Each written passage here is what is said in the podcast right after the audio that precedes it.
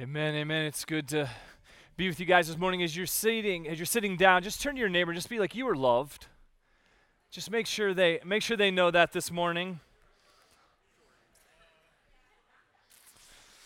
It's so good, uh, so good to be in church together. It's so good to be with God's people. And uh, if you haven't been with us, we've been in this series called Churchology. We've been studying uh, what God says about the church because um, uh, dare we be the people who uh, try to define it through our own uh, tradition or experience or our own understanding, but we really want to understand what God's word says about the church and try to live in accordance with that. Uh, week one in this series, we talked about our unity in Christ and in faith how that brings us together both in the church represented universal across across all of time and uh, leading up even to this um, season in history.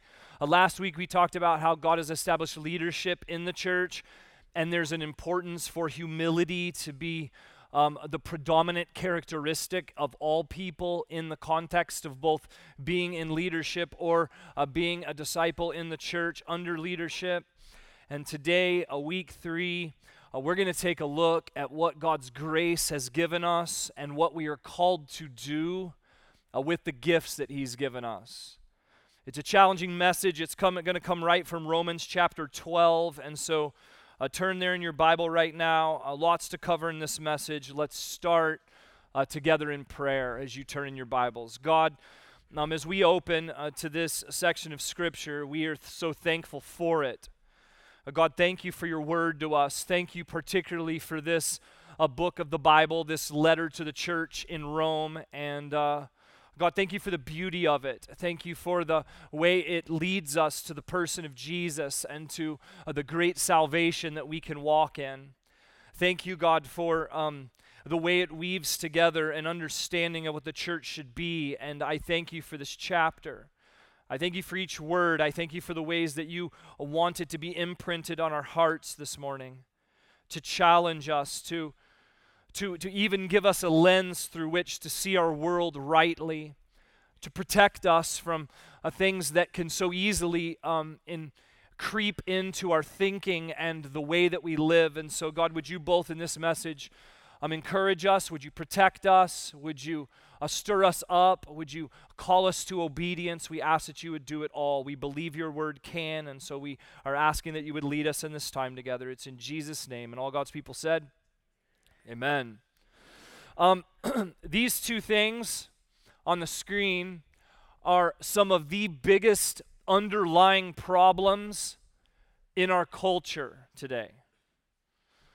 If you want to know what is underneath so much of the things that uh, we, as the followers of Christ, both experience in our own life and struggle, and is foundational to so much of what is um, problematic, wrong, messed up, whatever word you want to use for our culture, it oftentimes can be traced back to these two words consumerism and individualism.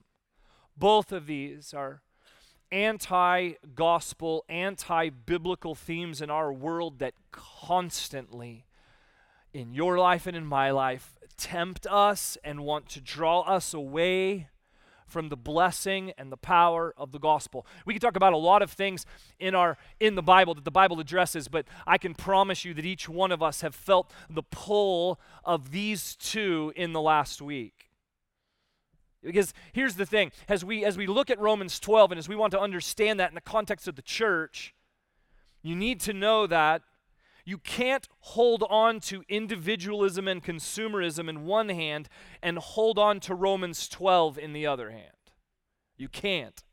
They're, they're what you would call irreconcilable together. They, they don't work together. They're like oil and water. They're like Buckeyes and Wolverines. They're like they're like they're like dieting and loving ice cream. I mean, they just don't work together. You have to choose eventually one or the other. And your life will be marked by which one you choose most often. So let's look together at what God says in Romans 12. Let's get our head around this chapter, and then we're going to dive into it a little bit. Okay, here we go. Chapter 12. I appeal to you, therefore, brothers, by the mercies of God, to present your bodies as a living sacrifice, holy and acceptable to God, which is your spiritual worship. Do not be conformed to this world, but be transformed by the renewal of your mind, that by testing you may discern what is the will of God, what is good and acceptable and perfect. As I study this chapter, I realize that oftentimes we segment off Romans 12, and there's times in teaching God's word when you've got to look at a, a, a way an entire chapter is forming an idea. Because we think about this one, and many of you have probably heard messages, but look, the, look at what's in the context of this chapter that comes right after it. Remember, the breaks in your chapters were not original to the text. Verse 3 For by the grace given to me, I say to everyone among you not to think of himself more highly than he ought to think, but to think with sober judgment, each according to the measure of faith that God has assigned. For as in one body we have many members, and the members do not all have the same function, so we, though many, are one body in Christ, and individually members one of another having gifts that differ according to the grace given to us, let us use them. If prophecy, in proportion to your, our faith, if service, in our serving, the one who teaches in his teaching, the one who exhorts in his exhortation, the one who contributes in generosity, the one who leads with zeal, the one who does acts of mercy with cheerfulness.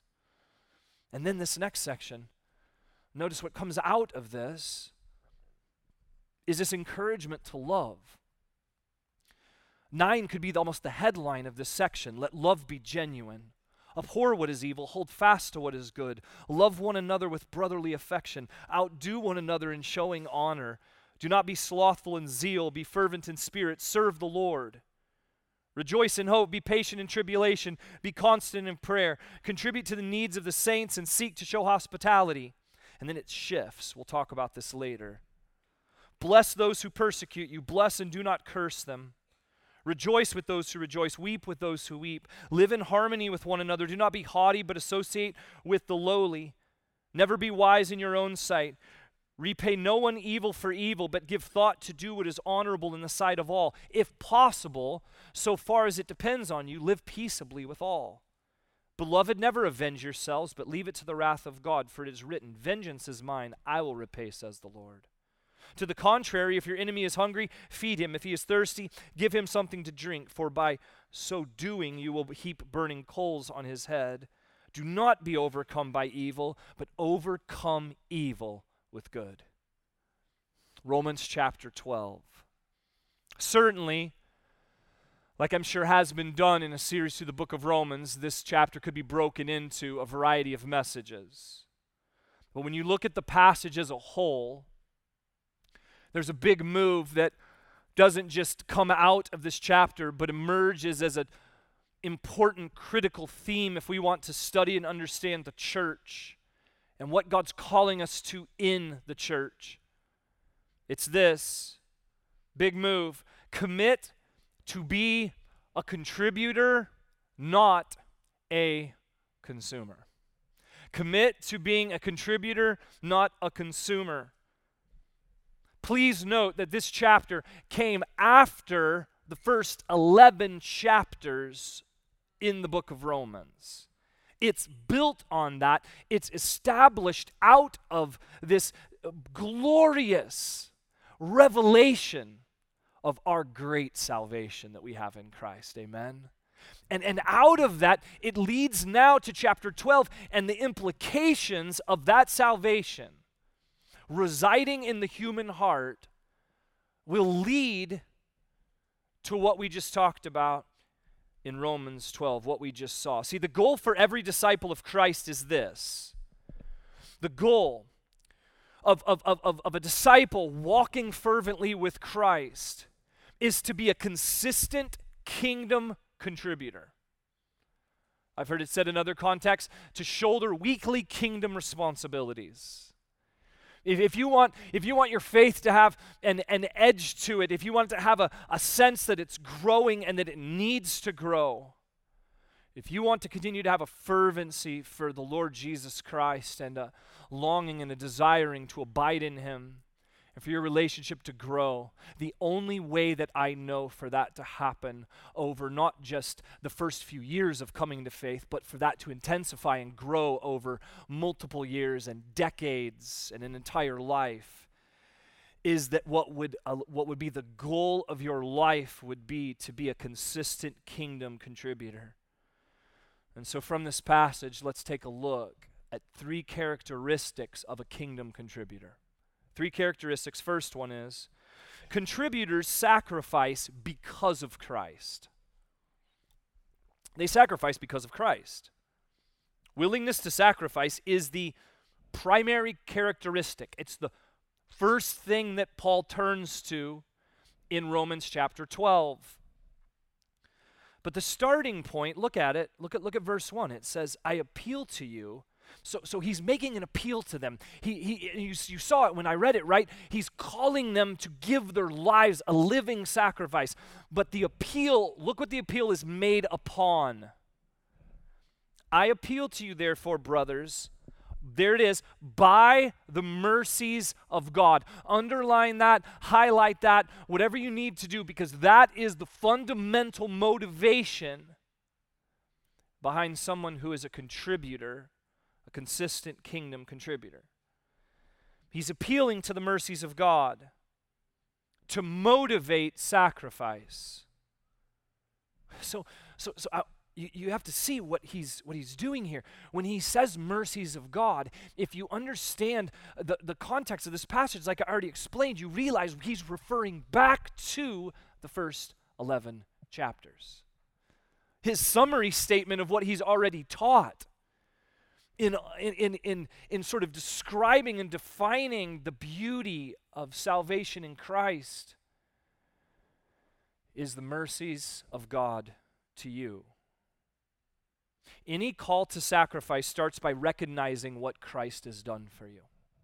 It starts there, church.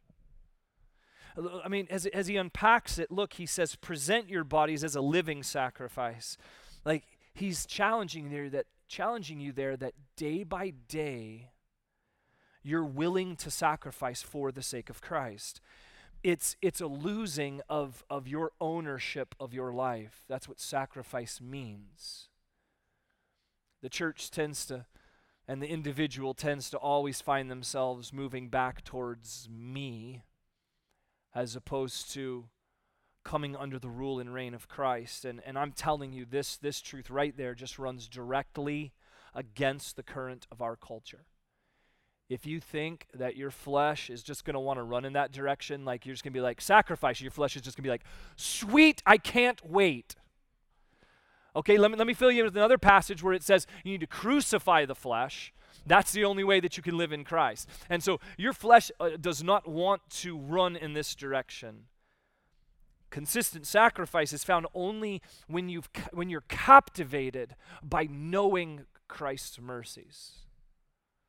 It's the starting point for worship. You can see here, this is your spiritual worship. This is the a fundamental foundation uh, for vibrant worship some of the things we see in the singing of songs and the raising of hands or the bowing of a head is intended to be reflective of the fact that I have laid my life willingly before the cross of Jesus Christ.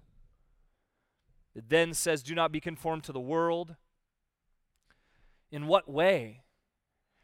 In what way?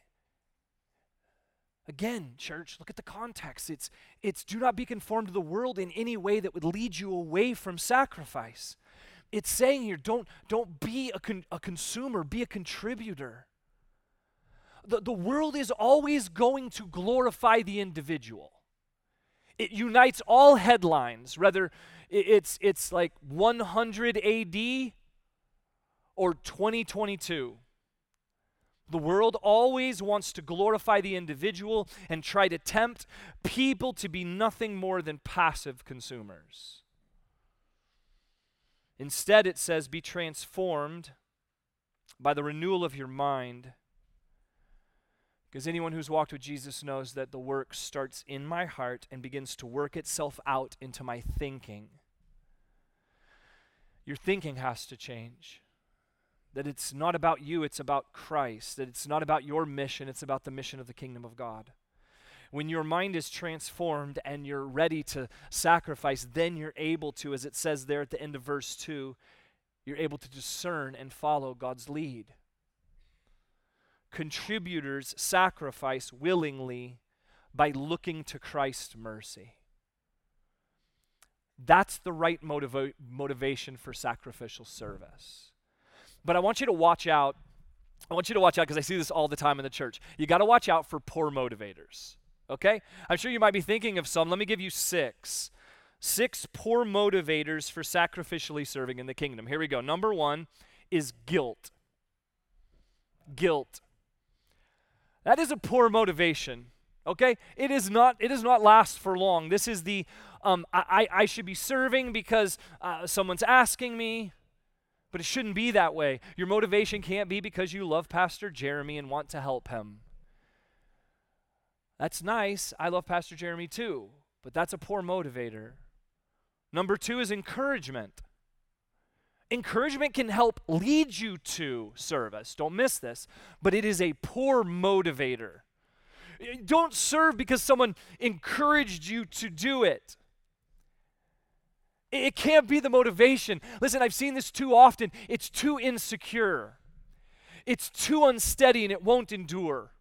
It won't endure when the flesh rises up. It won't endure when the enemy uses some critical person or difficult situation to leave you going, I, I, I don't know what to do now. And my motivation will leak if it's been dependent on encouragement. Competency, just because you have experience in a ministry area or some level of competence, that can't be the that can't be the core motivation. Not for serving in the kingdom of God. Here's another one, tradition. I just serve in the local church because that's what I learned from my parents. I'm glad your parents gave you that example. And I sure hope their motivation was right. But doing something because it's what you have always done is a terrible motivation. It is. Fifth relationship. I just love Dylan. That's the reason why I'm serving. I think Chris is so nice. You know what? Um, Colin is new, and I think he's cool. That's why I want to serve in student ministries. Relationship. Or I'm seeing a lot more gray in Brian's beard. He looks stressed out. I think I should help him. Okay? Like, like these are these are relationship reasons are not motivators. I love that the, my service can come through the way that someone can lead me to service, even help me identify my gifts, and our staff love to do that and love to cast vision and draw people into it. But that's not and cannot be a primary motivation. Finally, need. Just obligated to fill a need because there's an absence. Uh, being a warm body to fill a spot, has that ever motivated anybody? Anybody? I'm just really happy I'm alive and can just fill a spot. That's a poor motivation. And these oftentimes have snuck into our thinking, and sometimes, if we're honest, they've been poor motivations for us. You know what the right motivation is? It's right here in this passage. I'm motivated to sacrifice because you're captivated by the mercy of Christ, because of God's mercy to you. Not because the kids in children's ministry are little and cute, not because the parking team is the toughest, especially in the winter, and not because the student ministry team is a blast. We're motivated by the mercy of God to us, to our soul. I'm motivated to serve in the kingdom because of God's abundant, wonderful, beautiful mercy to us in His pursuing and His loving and His reaching and His dying and His forgiving and His blessing and His showing compassion and His empowering you and me with spiritual gifts to be used to serve all of it undeserved by grace. That's the mercies of God. It's what's all we've already seen if you read through the first 11 chapters of Romans. And if you sacrifice for the wrong reason, church, your motivation will start to run on empty. It'll start to feel like you're running on fumes. And so some of you just need to make an adjustment. Some of you just need to return back to the right motivation. Some of you need to repent from wrong motivators and walk rightly in service. Having the right motivation will actually give fuel to your service. I promise you. Contributors sacrifice because of Christ. Commit to be a contributor, not a consumer. And then, second, this contributors prioritize the body of Christ.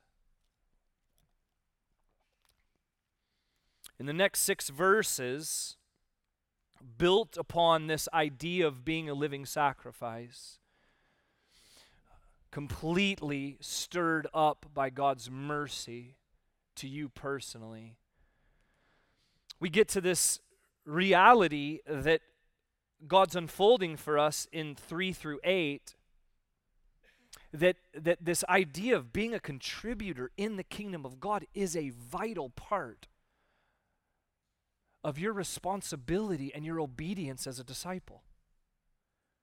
It's a fundamental core reality or identity of a follower of Christ. If you don't see this, there's something flawed in your theology of salvation. Notice what the passage teaches. Like, look at the specific scriptures here. Like, first, the only we're, we're only responsible to contribute where God is equipped. For by the grace given to me, verse 3, I say to every one of you, don't think more highly than you ought to think, because you got it by grace but think with sober judgment, each according to the measure of faith that God has assigned. Listen, listen. Uh, uh, not only uh, am I doing what I do because I'm delighting in God's mercy, but there's but the pressure is not on me to be something that I'm not called to be. I'm only responsible to steward what I've been given. We were praying for our offering earlier. Only responsible uh, to be generous with you with what you've been given with your time, with your giftedness, only responsible to steward what you've been given.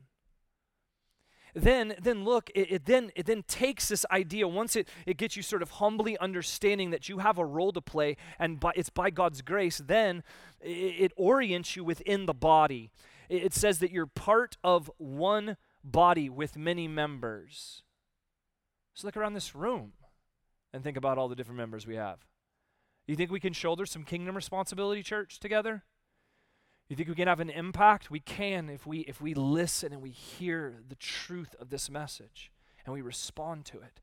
Like so many already have that have got our church to this point. But two services of people. Like what God could do in our community, in our area with that. In your life with that. And so he orients them within, within the body of Christ. He says, don't view yourself individually because if you do, you'll feel an unnecessary amount of weight. No one has to carry all the weight and responsibility. We're together. It actually says we're members in the end of verse 5. We're members one of another. It's impossible to, to, to sit in the body of Christ and, and to think about yourself individually, but too often our culture, and when it, when it creeps into the church, causes us to operate like that. And verses 6 through 8 then is, is, is like, should, should just be like a, you should have a sense of like light and hope and promise and opportunity coming from those three verses. Because the message there is that God's grace doesn't just offer salvation in Christ through faith, God's grace also provides specific gifts to serve the body of Christ. And some examples are given there. Your gift through faith in Christ that God has given you is a supernatural, spirit empowered gift to strengthen and or expand the kingdom of God. That that is the most compelling reality after eternity with, with God through salvation that is grace upon grace. But, but, but unlike salvation, which has with it no end, the opportunity for me to take hold of and use that grace happens primarily only within the context of this life in the work that God's given us, in the time that He's given us remaining. God clearly doesn't give gifts for you to do nothing with them. Gifts are given to be used, to be steward. Stewarded is a responsibility we carry. And so, after all the rich theology in Romans, all the richness of our salvation in Christ, all the transformation that the Spirit wants to bring, it leads to this live out of God's grace as a contributor to the body of Christ. God calls you to prioritize the body of Christ. Like, like you, you've got to look at your life through this lens. Let me, let me just summarize it. This, this passage w- would lead you to make these statements that should form a biblical worldview, should impact the way you think about your life and the world. Here it is. First, the body is more important than the individual. That's the first thing. That's the way we should be thinking. That should be our view of the world and of ourselves. Second, I am responsible to use my gifts. You have that responsibility. I can't, I can encourage you, I can lead you, I can exhort you, but ultimately you have to take responsibility. Then this God empowers my gift for the benefit of the body. Okay, now when you look at that biblical worldview up there, Look at those points directly from this verses 3 through 8. Now, do you now see why individualism is a cancer in our culture? And not just outside these walls, it's insidious. It is right here, present in each and every one of us. We have been born into this culture, we've been raised in this culture, influenced by this culture. We got to identify individualism. We got to see it and turn from it. And, and, and there is a writer that has been so helpful in targeting this, addressing it, writing on the subject. His name's Carl Trueman. He is a phenomenal thinker, and he's written this about individualism. Just check this out with me, and let's read it together. Expressive individualism is a term he uses, which I think represents so much of our culture, even right now, in profound ways is the belief that each person must act or live based on expressing his or her, her core feelings and intuition, and in, in doing so, they become authentic. Or, to put it another way, they become really themselves. Sound familiar, church? Sound familiar in our culture? Then, it is correct in seeing our inner space, our thoughts, our emotions, as an important part of who we are. And this line is just gold. It is wrong intending to see the world as thus serving the individual's happiness. There it is. That I, this idea of individualism that puts self and individual at the center, the center of every. It's like we just exist in a world. This is where individualism ends. We exist in a world where every single individual is at the center of their own universe, and they just try to make their universes just work with other people's universes as best as they can. Hence, phrases like love is love, because I'm just, I don't even, I can't even give specificity to love. All I can say is love is love because we just kind of want to have our universes around each other and we're just trying not to conflict, but it's a failure.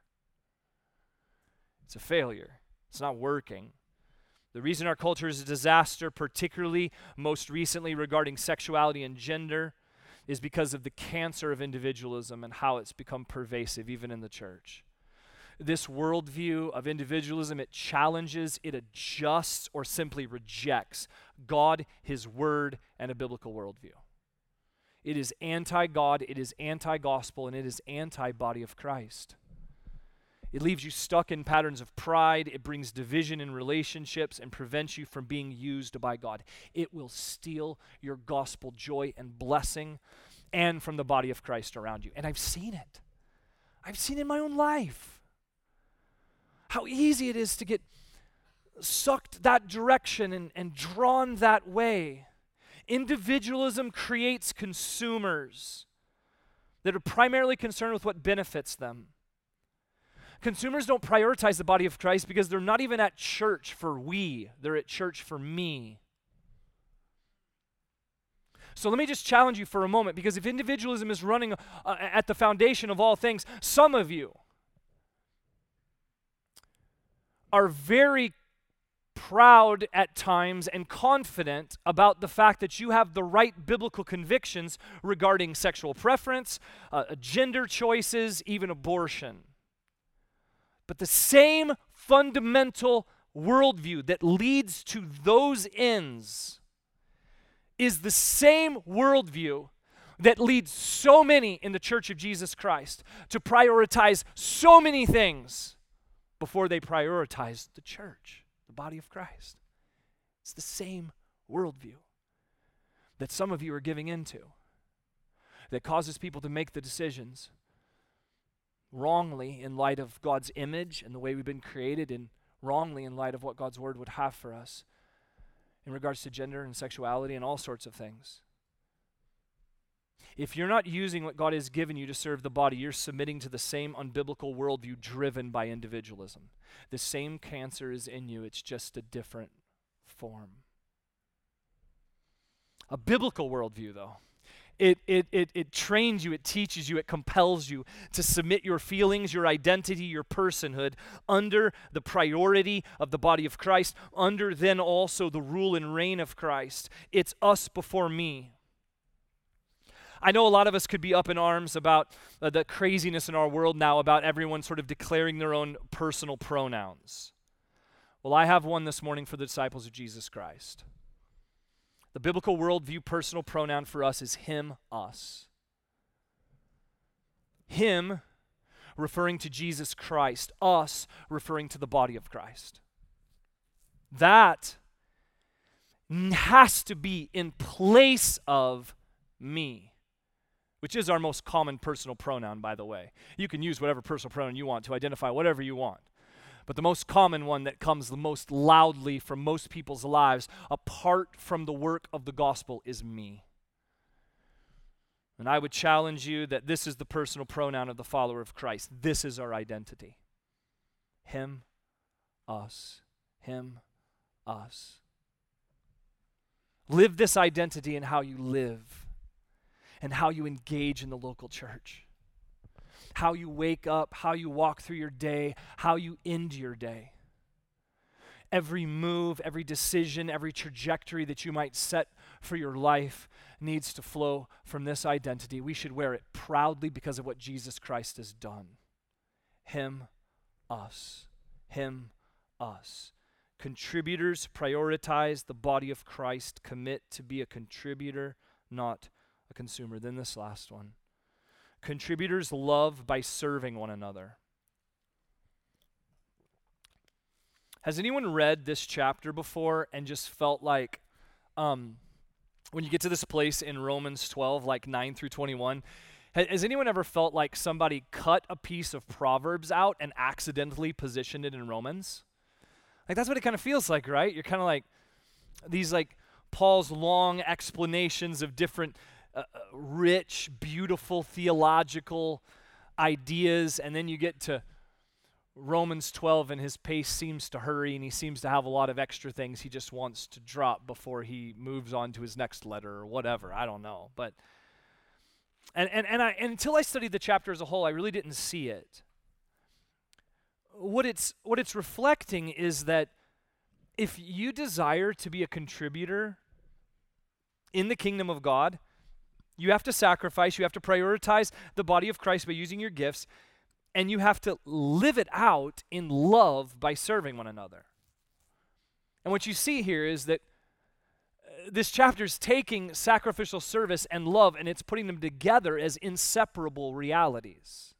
Inseparable realities. There's two groups that disciples are called to love. In verses 9 through 13, you can read it again later. 9 through 13 is addressing love within the body of Christ, within the relationships of the local church, the local body of believers. And then 14 through 21 is addressing love for people outside of the church, love external to the walls and the definition around the body of Christ. And this section just gives really vibrant examples of love in action. It, it, you can see how, how, how love really isn't the words that I communicate, but it's the actions that reflect and overflow out of the way that Christ has first loved me.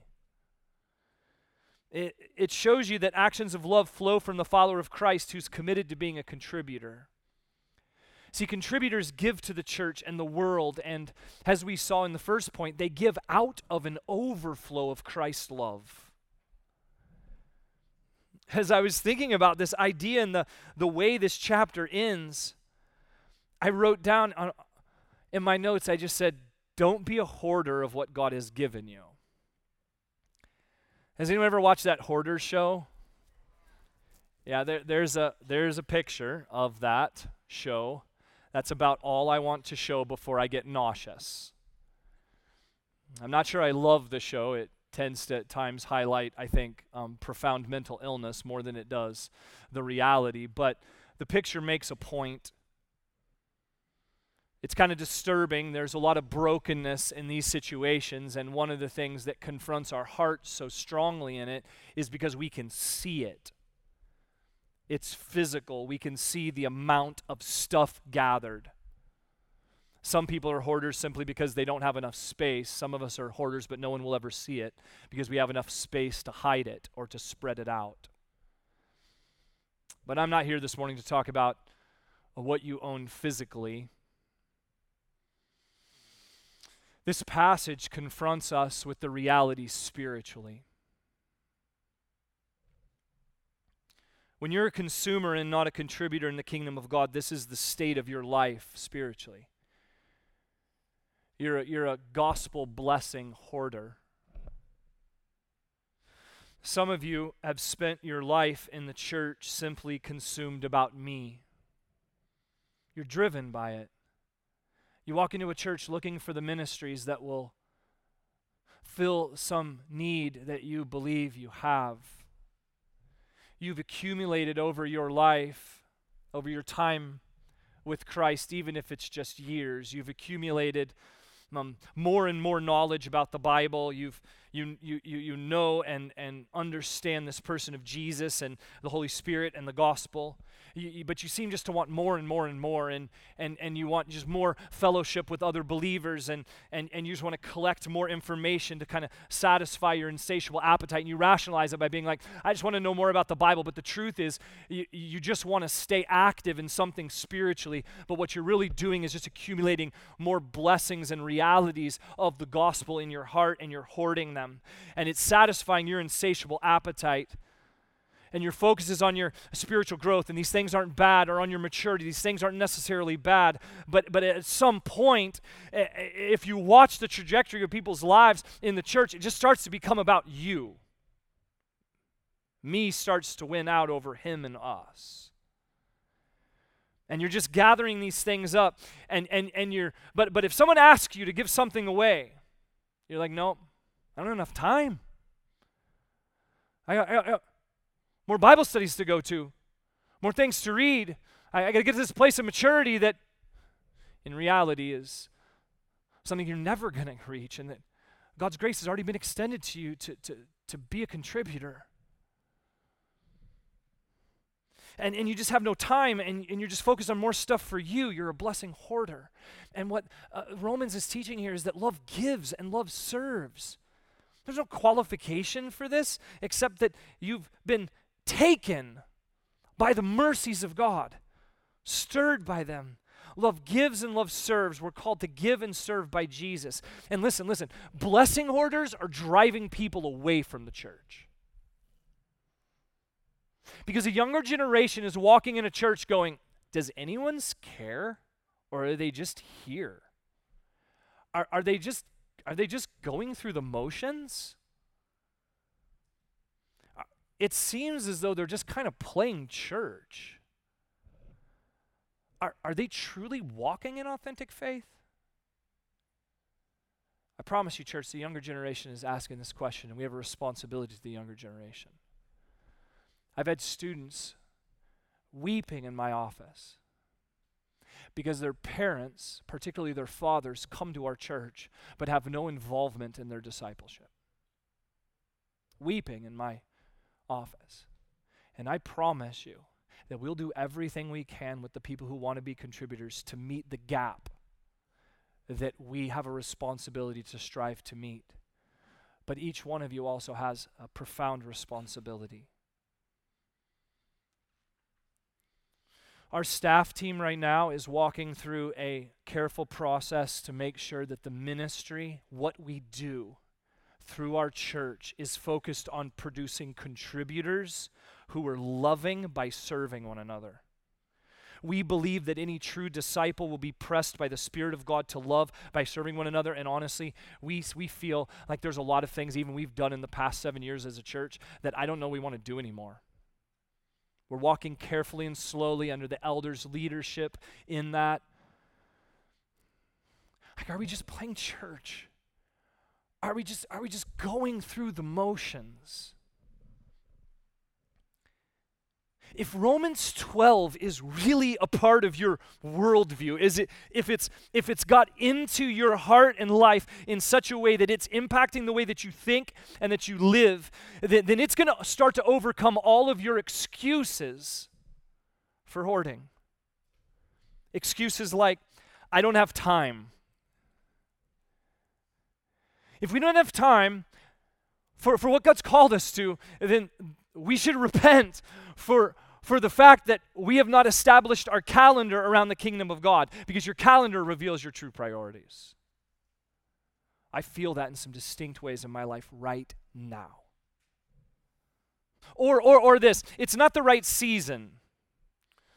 Gosh. There is never a right season.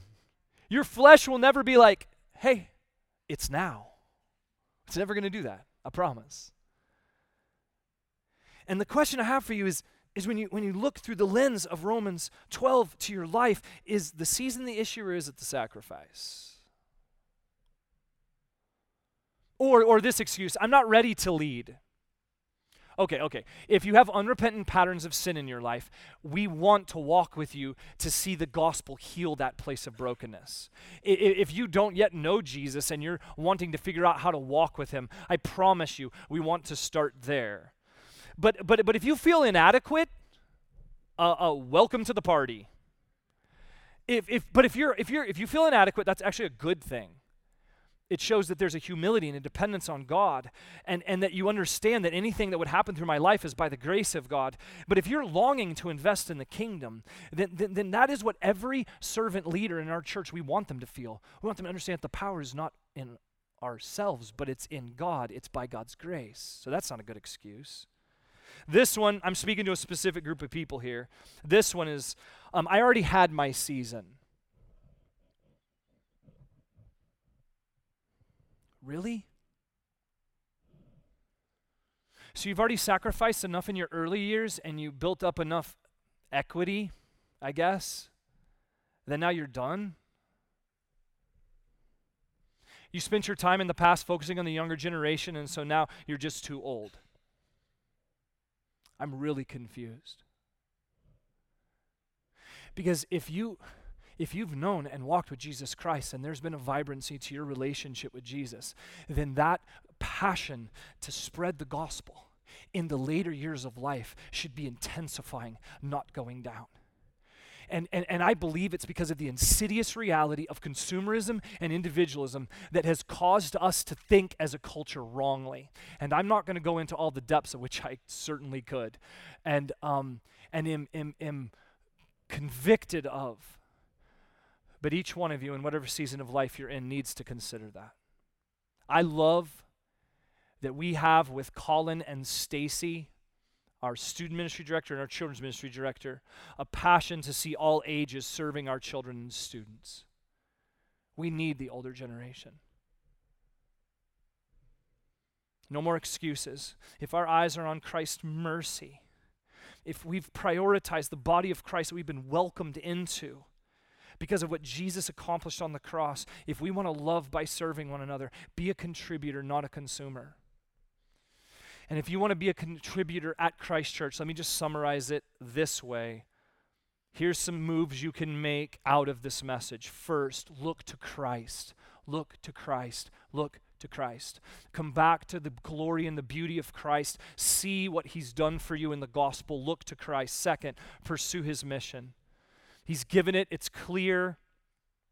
Then, uh, connect with our staff. We want to lead you. We believe our primary responsibility is to train those people up who are willing to sacrifice to use the gifts that God's given them. And our website, mychristchurch.org slash serve, go there. You don't have to answer a lot of questions. Your name, your phone number, your email, we will move towards you. Because we believe this is important. Then fourthly, just start serving in the kingdom of God. Just start serving have less discernment about your gifts or any of that, just to start serving somewhere. Then discern your gift over time. Discern your gift over time.